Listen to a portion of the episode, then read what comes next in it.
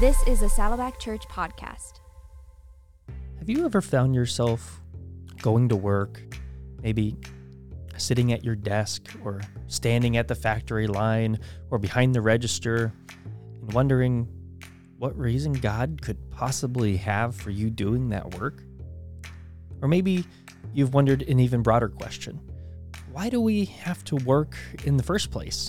Wouldn't the perfect life be one in which we could just play or lounge all day? Well, today's episode is about what the Bible says about the topic of work, and there's actually a lot. My guest today is Linda Tokar, a spiritual growth pastor at Saddleback Church, and I asked her to do a survey of what the Bible says about work. And what she brought were seven key points. These points do an incredible job of laying the groundwork for a theology of work and do well to speak to those very questions that I started this episode with. My name is Jason Wieland, and this is Doable Discipleship, the Saddleback Church podcast, part of the Saddleback family of podcasts. Now, my conversation with Linda Tokar.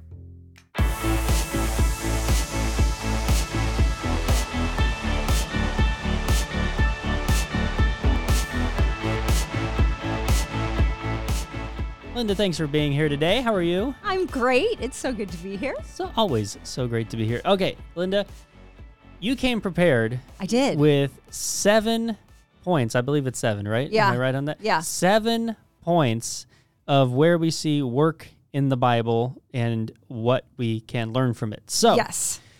Let's just get the ball rolling. What is the first point that you wanted to share today? Ding ding ding. Point number one. That's right. Um, I wanted to start with the fact that God worked and rested. When we see in the Genesis account, we see that starting in Genesis 1 1, God is working through each of the first six days of creation. He creates light, He separates the waters, then the dry ground and the seas. He, the, he creates the plants, the sun, the moon, the living creatures. And then finally, in Genesis 2 2, we read, By the seventh day, God had finished the work he had been doing so on the seventh day, he rested from all his work.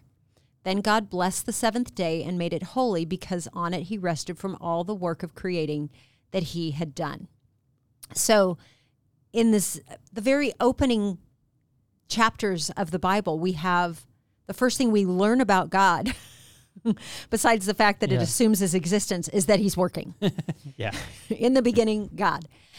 But then a couple of times in scripture, this is revisited. One of the places is Exodus 31, and this is when God, through Moses, he's giving the terms of the new covenant and he's talking about the commands and the command of Sabbath or rest. God explains it to Moses and says, This is why God gives this commandment. Verse 17, it says, It's a sign between me and the children of Israel forever. For in six days the Lord made the heavens and the earth, and on the seventh day he rested and was refreshed.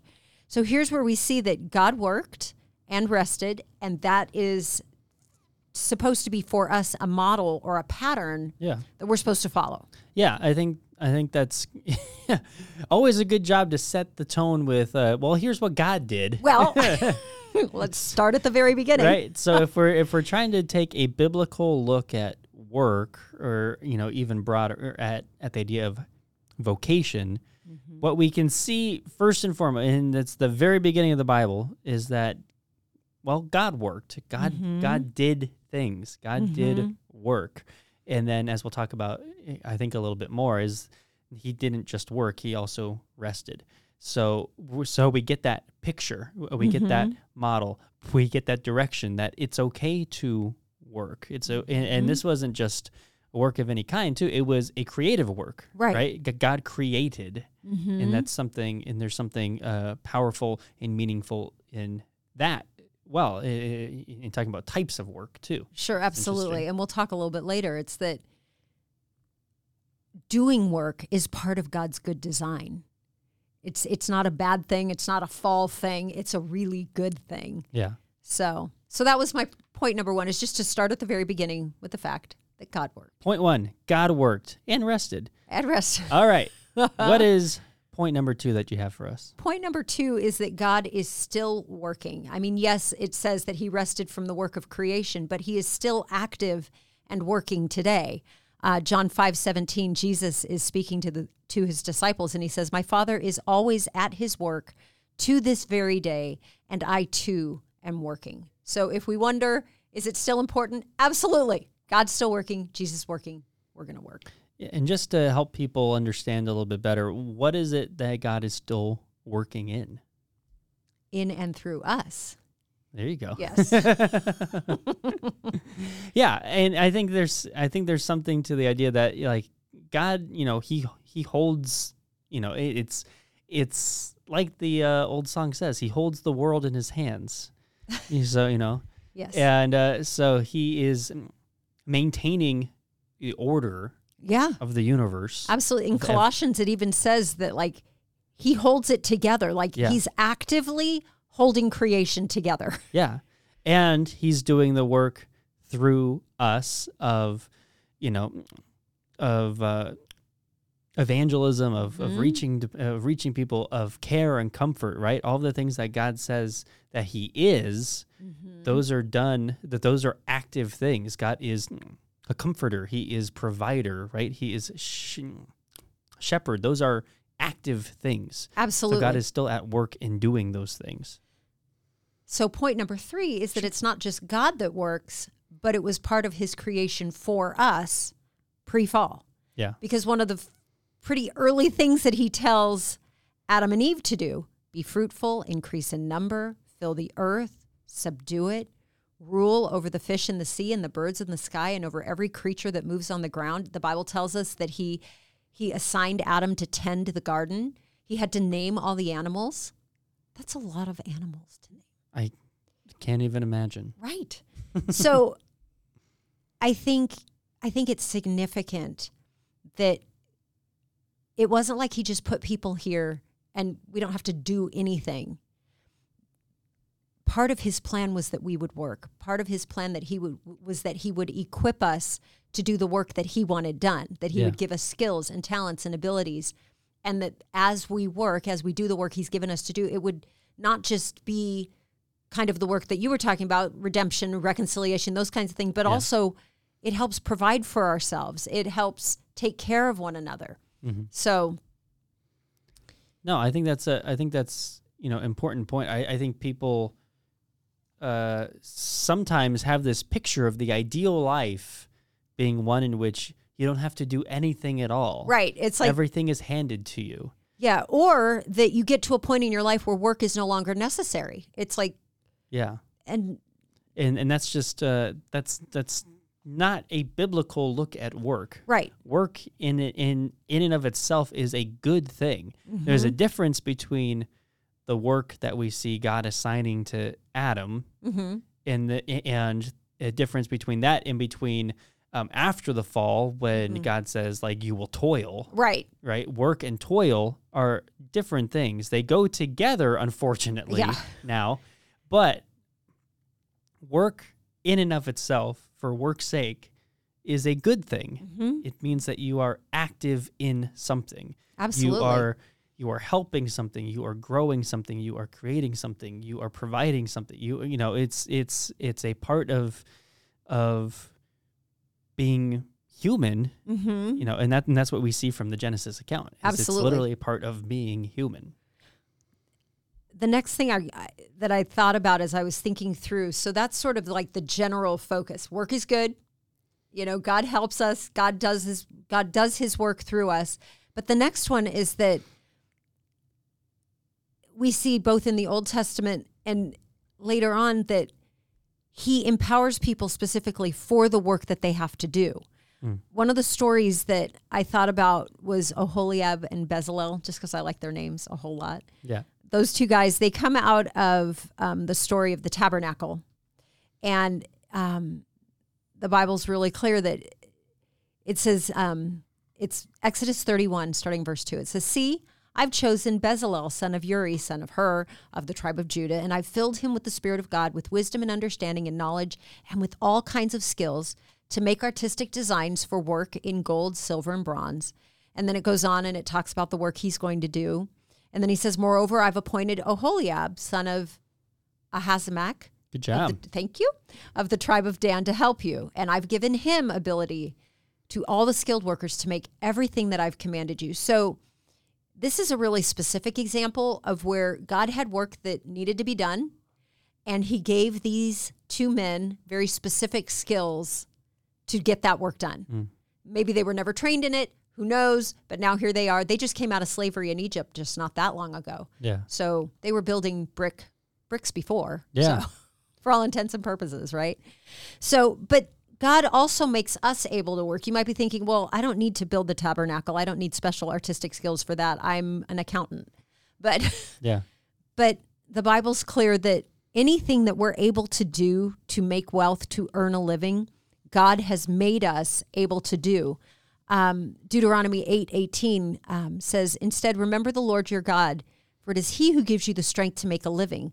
That's how he keeps his promise he made to your ancestors. So, in other translations, it says he gives you the power to make wealth. So, I think it's really safe to render it if you're able to do a job and earn money, God has given you the ability to do that. He's given you experiences and things that you've learned and skills. And even if it was He gave you the resources to be able to go to college to learn the skill, He's behind all of that. So, whatever skill or skill set you have, whatever talents you have, whatever you bring to the workforce, that is a gift of God in your life. Yeah, we're going to do a, a whole episode uh, in the next couple weeks around the idea of shape and the theology behind how that you are shaped by God uh, with your spiritual gifts, your personality, your abilities, and so on and so forth. Um, but no, I but I think that's a really uh, important point. Is is God doesn't just say now now work and Yeah. then just kind of leave you to it and try to figure it out and languish and whatever is is God loves you so much and that's kind of I think a bit of a heart piece in this. God loves you each and every person so much that he has designed you in order to do the work Mm-hmm.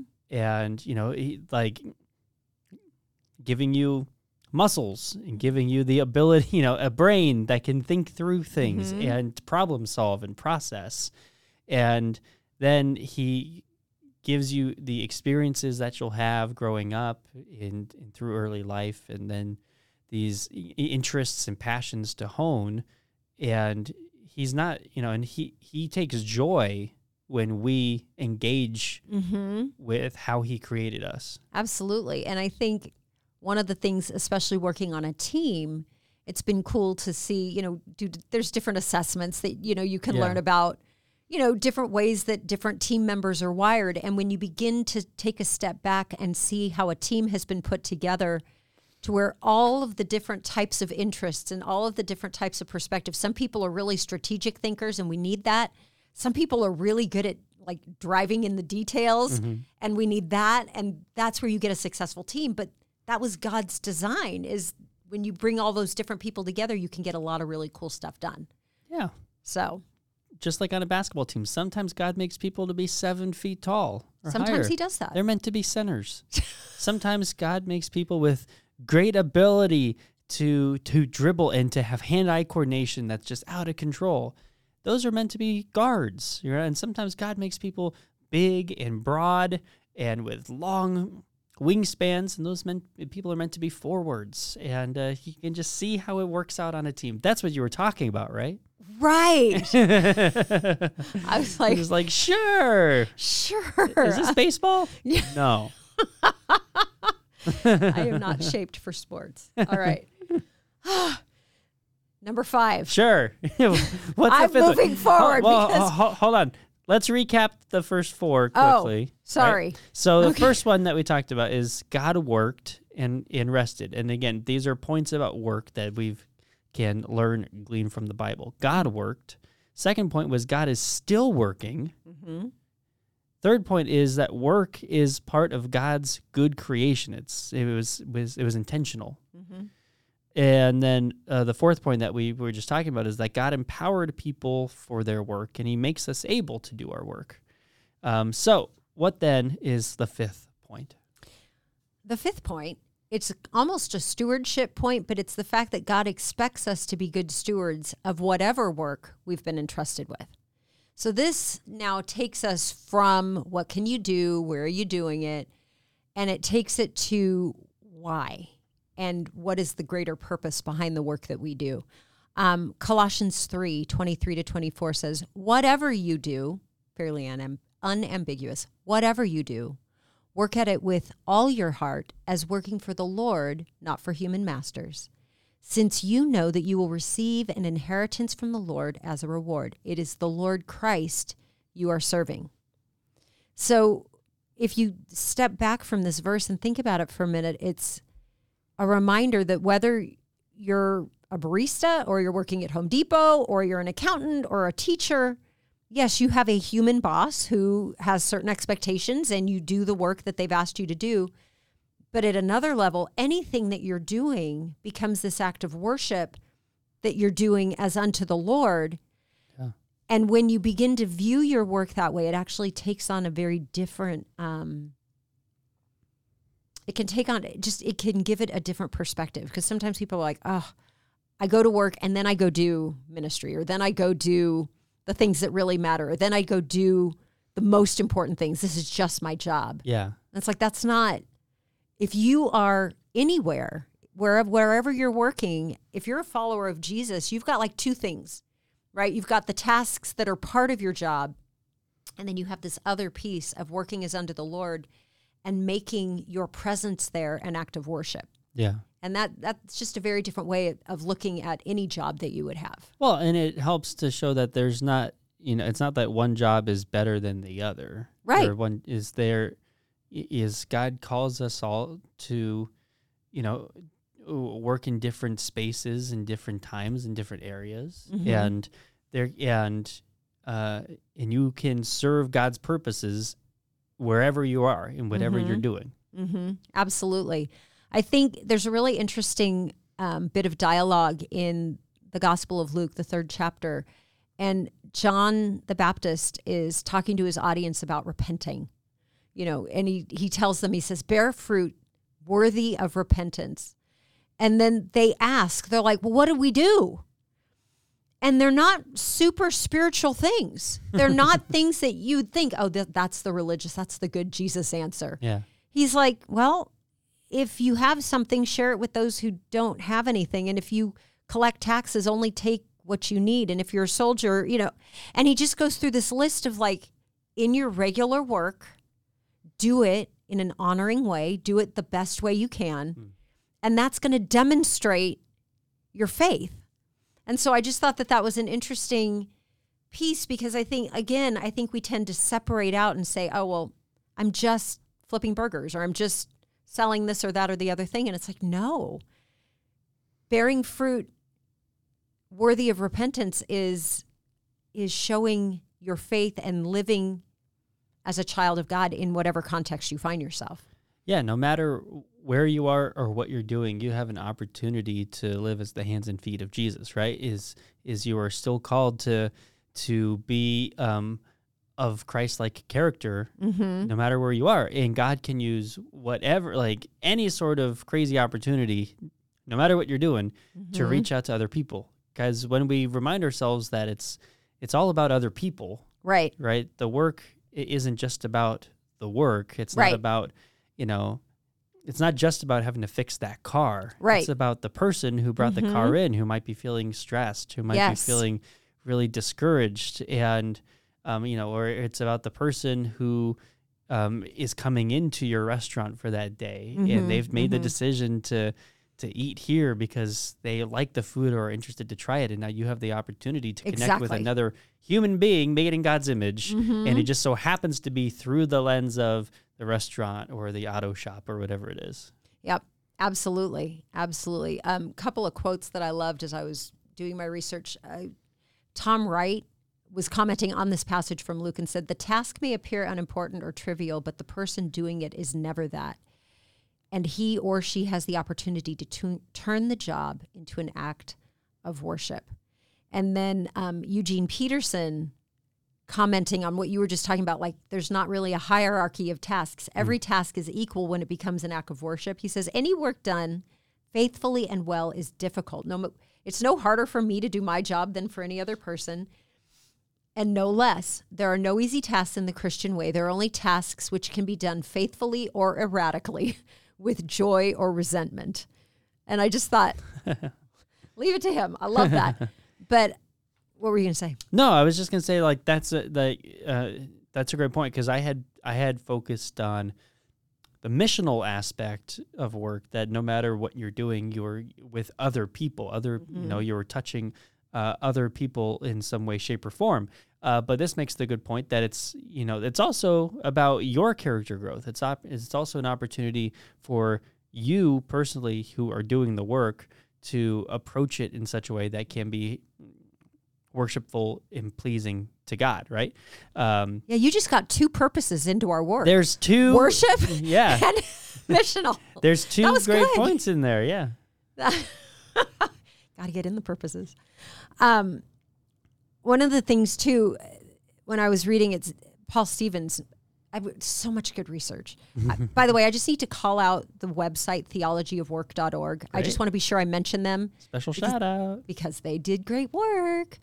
Um, but as you read through the entire New Testament, it treats work in the context of the larger framework, framework, the call of God to live totally for Him and His kingdom. And I think that that makes both points, right? Worship, Yeah, missional focus.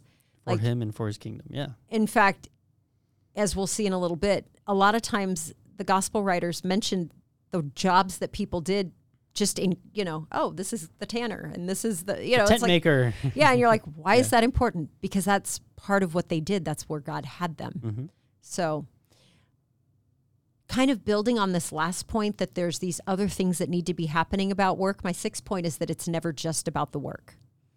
Um, Solomon went after all kinds of projects. When you read um, in Ecclesiastes, like he's he's like, I did this, I did this, I did this, and he lists them off Yeah, and he was looking for meaning and significance just in the task.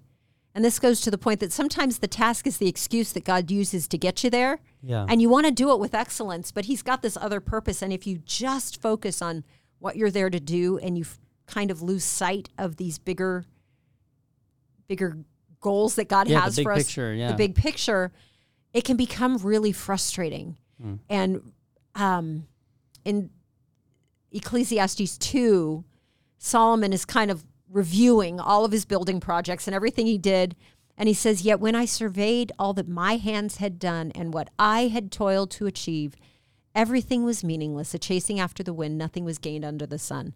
And I think that that's just the flip side of like, if we make work just about work and it's just get in, do the daily grind, get out, we're not engaged, we're not thinking about worshiping for, you know, worshiping God or looking about any opportunities, then it will become just that. Mm-hmm. Just a spending of our time doing a thing Yeah. with no eternal significance. yeah. It, I think God never wants us to, uh, quote unquote, waste our time. Right. right there's nothing about about idleness right Right. even if you are idle you can be doing so with god Yes. you can be doing so uh, w- with him so the idea of time wasted is not a biblical thought Mm-hmm. uh, because no matter what you are doing whether you are like if actually at your work at your at your place of work Mm-hmm. or you're doing chores around the house, or you are sitting and having rest, Mm-hmm. um, it still can be for a purpose, for a godly purpose. Mm-hmm. Well, and I think, especially if somebody listening finds themselves in a job that they're just, it just feels like a drudgery to them. It's like, sure. I don't like this. I didn't choose this, but here I am. I think beginning to have, beginning to shift their mindset to why does God have me here? Yeah. What's what's happening here? What do you want to do in me, God?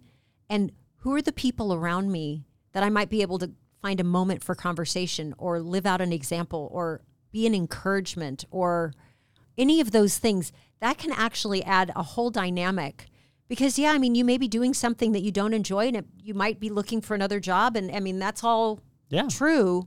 But in the meantime, when you walk into your place of work and it's like, okay, Lord, this is where you have me today. What do you have for me here today?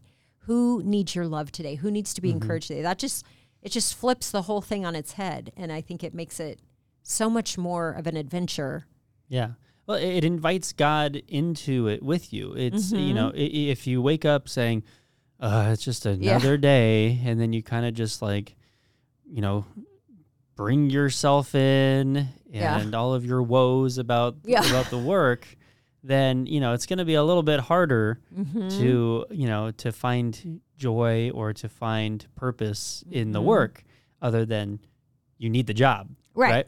Um, but if you wake up and and even if you're like, you know, I don't like the people I'm with, I'm having a hard time, you know, Yeah, whatever. and that's fair. That that happens. If you wake up and you say, okay, God, I know that you're with me Mm-hmm. and you have me here for this season. Uh, so I am going to, you know, ask you to make the most of it with me. Mm-hmm. Um, you know, help, please help me to have my eyes open to, you you know, to the people around me, Right. have my ears open Mm-hmm. to be truly listening Mm-hmm. to the other people, right? And, you know, and have my heart tender Mm-hmm. for the people for you know whether it's the customers or whether it's the people that you actually are working with you know you just it you know it allows you to to enter into it um in a ma- i- i- in a way that is you know just inviting God's presence into it like Mhm. God help me to see this in a new way hey, help me to see these people the way you see them Mm-hmm. help me to may even give me a glimpse of how you are growing me in this For season sure. For right? sure. And God typically honors that. Well, and a lot of times we find ourselves in a season that maybe we wouldn't have chosen, but it's almost a place where God is growing or developing in us something that he's going to use later. Yeah. And if we hadn't gone, you know, if if we're in too much of a hurry to get out of a task we don't like or a thing we're not enjoying, we might miss what it is that God wants us to do. Not that we don't want to be looking for the next thing, but to just recognize that God doesn't waste anything. So if you're in a space where you're like, what am I doing here? It probably has more to do what, with maybe what God is about to do in and through you Yeah. than the task that you're doing. Exactly. So, So, but before we hit the final point, oh, okay, let's getting do excited. Another quick recap. Point number one God worked and rested. Point number two God is still working. Point number three work is part of God's good creation. Work number four, or sorry, point number four God empowered people for their work and he makes us able to work. Uh, number five, God expects us to be good stewards of whatever work we've been entrusted with. And number six, it's never just about the work. And so, what then is the seventh number of completion and final point?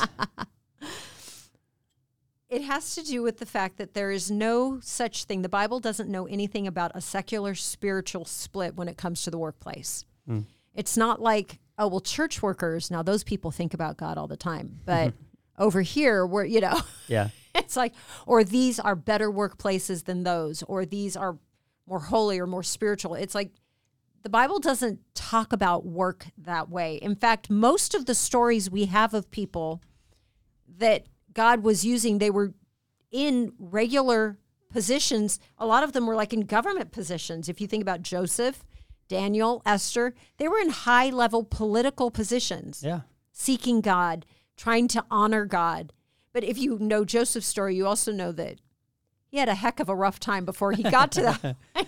Yeah. you know, A few ups and downs. that is that's generous. Yes. And um so they served God in the place where they found themselves. It's like, oh well, I'm not serving at the temple or the tabernacle, so it's not really God's work. It's like, no, they were doing mighty things for God. Yeah. and being a huge influence for God. As I looked um, through the Gospels, I was like, I just was trying to search around what does the Bible say about work? How does it talk about work? And again, I referenced this a little bit earlier, but like in the Gospel of Mark, for example, so many people are named and described by their professions, and stories are told about people in their professions. We see fishermen, like day laborers, like workers, mothers and fathers. We see tax collectors. We see people with disabilities that affect their work and how they're kind of navigating that. We see leaders in their community farmers, lawyers, priests, builders, philanthropists, rich men, merchants, like all kinds of. And why do we know that about them? Why is that important? Mm. And I think that what we can take from that is that the context in which we find ourselves is important. It was so important when you think about the Holy Spirit goes to the trouble to inspire writers to write down what God wants to say to us. Yeah. And we have this many words dedicated to the things and places that people found themselves in different stations of life, in different spaces. And it was never about what they were doing, it was about what was happening while they were doing it who hmm. they were, how they were loving, how they, you know, their attitude, their their posture towards God, towards others. Yeah. So I thought that was significant. The other thing in the Gospel of Luke, Jesus tells all these parables, and most of them, many of them, are set in workplace settings. Um, you have the winemakers with the new patches and wineskin. You have wise and foolish builders. They're building houses. I mean, mm-hmm. that's what's happening there. You have the sower who's sowing seed. You have watchful servants, wicked servants. Um, all of these, you have the prodigal son and the wicked tenants. Those were, that's a job. Yeah. They were, you know, entrusted. And what did they do about it? So it's, again, these are ordinary jobs, all of them. And yet in them, Jesus tells us the extraordinary truths of the kingdom through these very ordinary things. It was something everybody could relate to, but it was also something that he's, I think the point that we don't want to lose is that God is working in whatever work we're doing. Yeah. So, and I, I just thought that was powerful because a lot of these, he didn't have to use work related imagery. Mm-hmm. Could, God, he could do whatever he wanted. but he came back to things that people would understand and places people would find themselves so that we could understand and relate. Yeah. So well, and that was, yeah, I, I love that that is kind of the, the through theme mm-hmm. of work in the Bible mm-hmm. is is that God created us to be a people who worked, mm-hmm. and that in whatever we do, we can do it with and for God. Mm-hmm. And there's something just really poetic about that. Yeah, absolutely. And it gives you some freedom to, mm-hmm. you know, it's not saying that you have to do this or like, you know, it's, it's like, would God, is this God's best job for me? And it's like, exactly. I think a big part of it is like, God gives you freedom in this mm-hmm. to find something that interests you. Right. And in doing so, you know, it's approaching how can you then do so in a way that is honoring and pleasing and worshipful. And so and so, as you said, it's the character piece that's underneath. It's the you that you bring exactly your job. Exactly. And you can literally transform a place of work by being who God has made you to be in that place. And not only that, but even as you were talking, I was thinking about if if believers didn't get into the secular workplace, didn't get into all the places where work is happening, that would be a loss of light and a loss of opportunity in yeah. all of those places. Alternately, when we go and when we bring our faith and and all of who God has made us to be into those spaces, and I'm not saying that you're standing on the tables preaching at lunch. I'm just talking about mm-hmm. doing working as unto the Lord, loving people, being a good listener, being a friend, being an encourager. Yeah, being salt and light, right? Exactly. And we get to do that when, you know, as we keep this mindset ahead of us. I love so Romans 12:1 is a pretty like most of us know it, you know, give your make yourself a living sacrifice, mm-hmm. but I love the message paraphrase. Sometimes they just hit it. you know. Um, Romans 12:1 in the message it says, "So here's what I want you to do.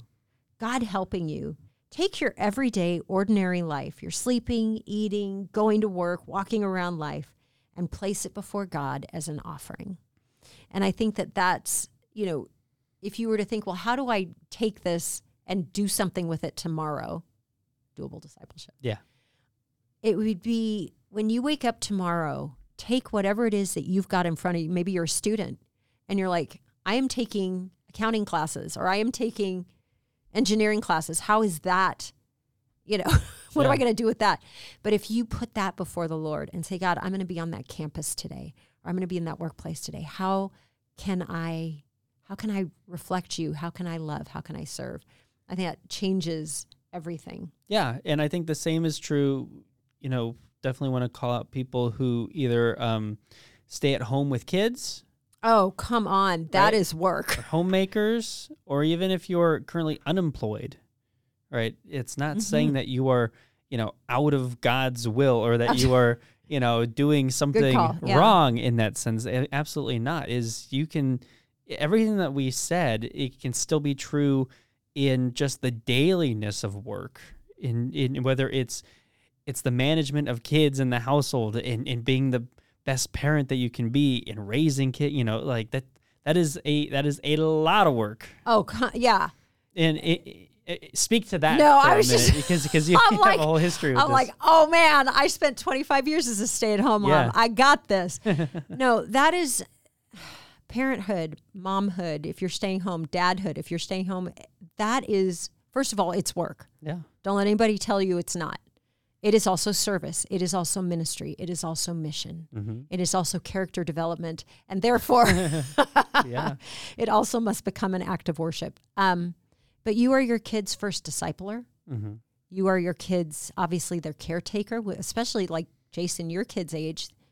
I mean, what Alicia does all day long, oh I and it does not start at eight, nor does it end at five. unfortunately not There are no breaks. There are no lunch hours. There might be a nap, Yeah. maybe. Uh, for one of them yeah Yeah. maybe so I think, yeah, no, the work of a mom and a dad who are loving and pouring into their kids that can never be underestimated. And but again, at the long nights of diapers and changes and feedings, which I know, you know, right now it's the coughing Yeah. for some reason it's the coughing that keeps them up but anyway but again, you become Jesus' hands and feet to that child and loving them and caring for them and serving them in the dark when nobody sees. yeah Um, that is holy, holy work. yeah And um, Yeah, and and and everything that we said about the other people um, that you can be a witness to or be Christ-like towards is still very true. You you still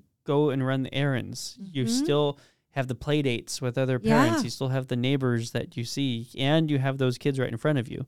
So that Absolutely. is all still very true. Absolutely. I mean, yeah, if you're in a mom's group, if you're at park days, wherever you are, just wait till you get to the side of the soccer field. You will have a lot of opportunities to show Jesus or not. yeah and then if you're currently unemployed it's this you know again Yeah. there is so much truth in that and and any interaction that you have e- even in the waiting even in the Absolutely. in the job hunting there is that is still it's still rife opportunity for character refinement Mhm. uh, for trusting in god for patience for discernment for all of those Mhm. pieces um, so so I, I just wanted to make sure that we hit any other kind of subgroup yes, please. I know. It's absolutely. Um, the last quote that I just wanted Mm. to share was once again from Eugene Peterson.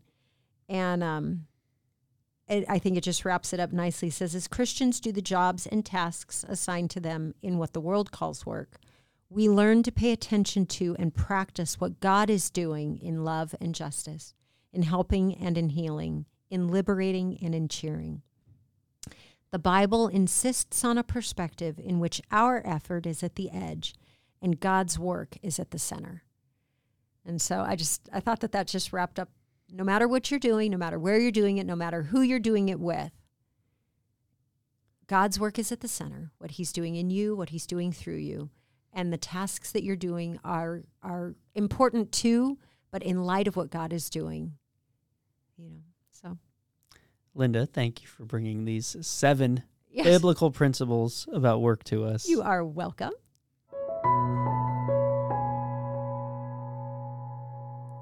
Let's look at some doable next steps out of this episode. First, invite God into your work, no matter what your work looks like. On your way to work, talk to God about what is going on at work and ask Him to be a part of it. Ask Him to point out the people He may want you uh, to connect more with, and ask Him to show you how He is growing you through the work.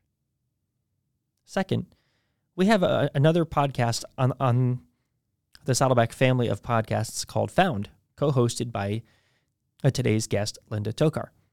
They have a whole episode on work called The Three Stories of Work. I've put the link to it in the show notes, and I encourage you to check it out. Third, don't forget to, to subscribe to Saddleback's newest podcast, Weekend to Workplace. This is a great new podcast where host Mark Grunden interviews different people in the workplace about how they have successfully integrated their faith into their work. The link to learn more is in the show notes as well. Thanks for listening to this episode of Doable Discipleship. We'll be back with you again next week.